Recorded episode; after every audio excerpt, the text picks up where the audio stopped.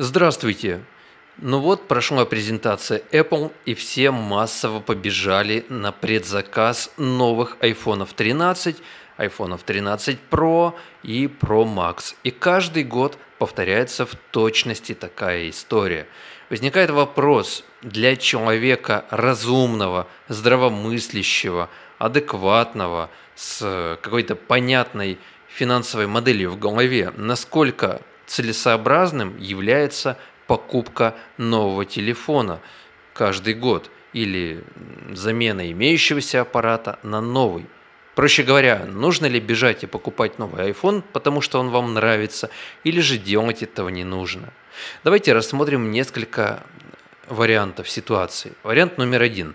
Если вы думаете покупать новый iPhone в кредит – занимать денег, либо ограничивать себя в чем-либо для того, чтобы пойти купить новый телефон, я вам настоятельно рекомендую отказаться от этой идеи, поскольку ситуация объективно такова, что вы себе этот телефон позволить не можете. И, соответственно, если вы его будете покупать, вы ухудшаете качество вашей жизни.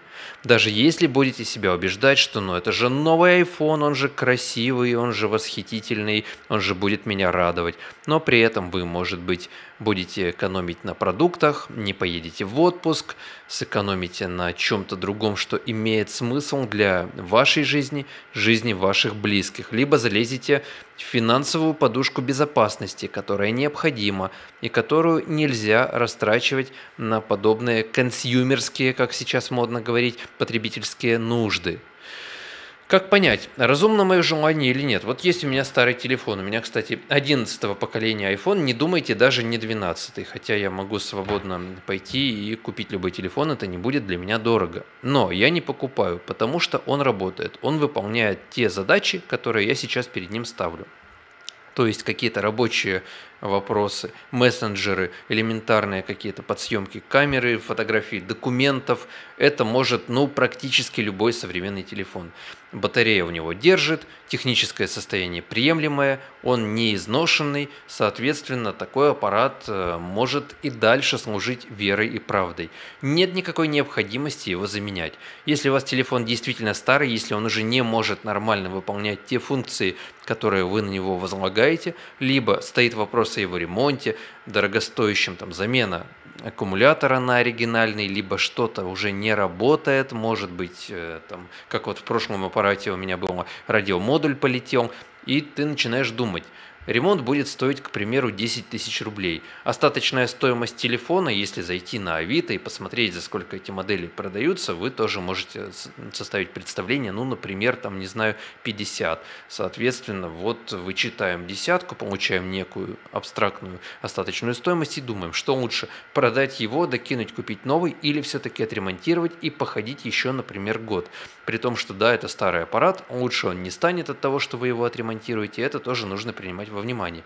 То есть тут нужен просто прагматичный, холодный расчет всей картины в целом, чтобы вы могли составить это самое представление. И здесь я часто вижу две крайности. Тех людей, которые просто без нужды постоянно меняют, меняют, меняют технику, и тех, кто, ну нет, я буду ремонтировать до последнего, и порой бывает так, но это больше не с телефонами, наверное, а с автомобилями, когда уже стоимость ремонта автомобиля не оправдывает себя. И получается, было бы выгоднее взять новый автомобиль, а может быть кому-то отказаться на время от использования автомобиля подзаработать денег и уже потом что-то купить адекватное бюджету. Но нет, они продолжают делать ремонты, они продолжают ставить зачастую какие-то неоригинальные запчасти и рассчитывают на то, что это будет нормально ездить, но по факту мы имеем совершенно другую картину. То есть, если нет реальной необходимости, если ваш телефон не устарел безнадежно или не начал выходить из строя, я вообще не вижу смысла покупать новый iPhone 13.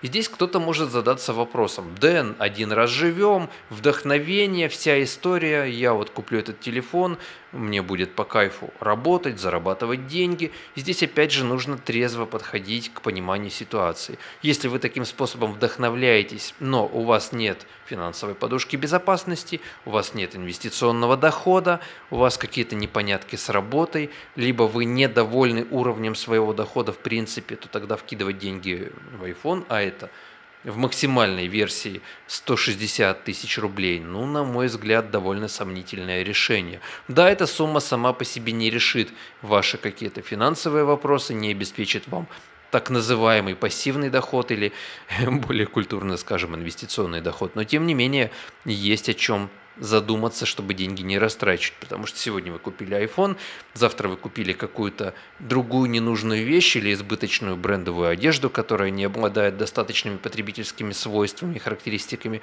просто стоит дорого.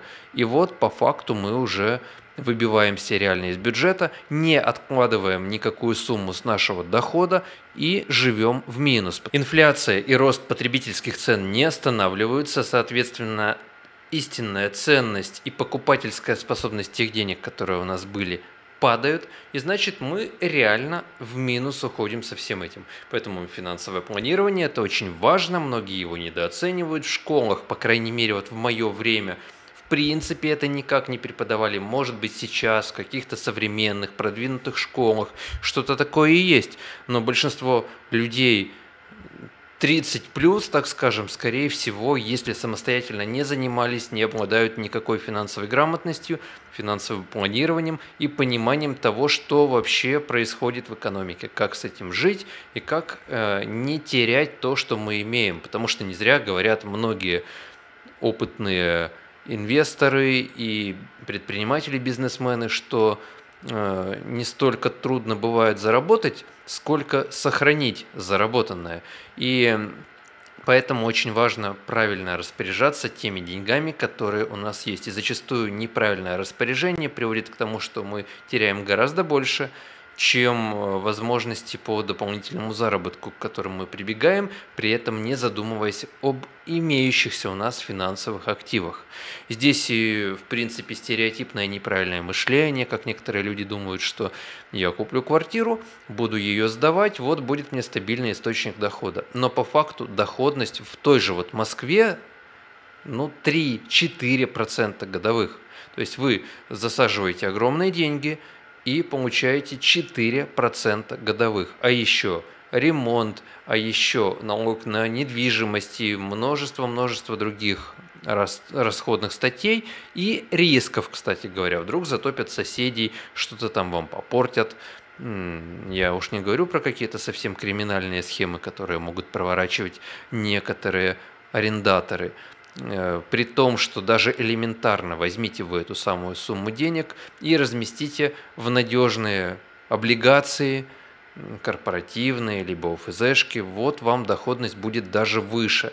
И ликвидность этих инструментов высокая. Кто-то скажет, ну квартиры растут в цене, однако далеко не всегда и далеко не везде. Если вы сейчас будете покупать квартиру по верху рынка фактически, то есть ценники задраны то, скорее всего, в ближайшее время она как минимум не вырастет, а может даже и упадет в цене. То есть сейчас не лучший период для того, чтобы входить в какие-то объекты недвижимости. И опять же, нужно обладать экспертностью, потому что если вы будете покупать что-то на свое усмотрение, вы можете сильно просчитаться как в плане привлекательности такой квартиры для аренды, так и для продажи и уйти в минус. Конечно, не ошибается только тот, кто ничего не делает, но нужно разумно и здраво подходить к любому вопросу. Поэтому, если для вас, ну, например, у вас все хорошо в финансовом отношении и выкинуть 160 тысяч рублей на новый телефон вообще не проблема, не вопрос, даже не задумывайтесь об этом, то вы, скорее всего,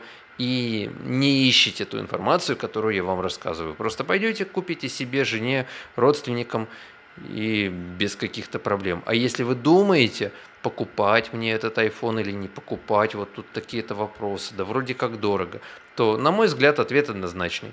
Не покупать. Ну, в общем, кто что думает, э, можем обсудить с вами. Коноден, Денис Коновалов. До встречи в следующем сюжете. Пока-пока.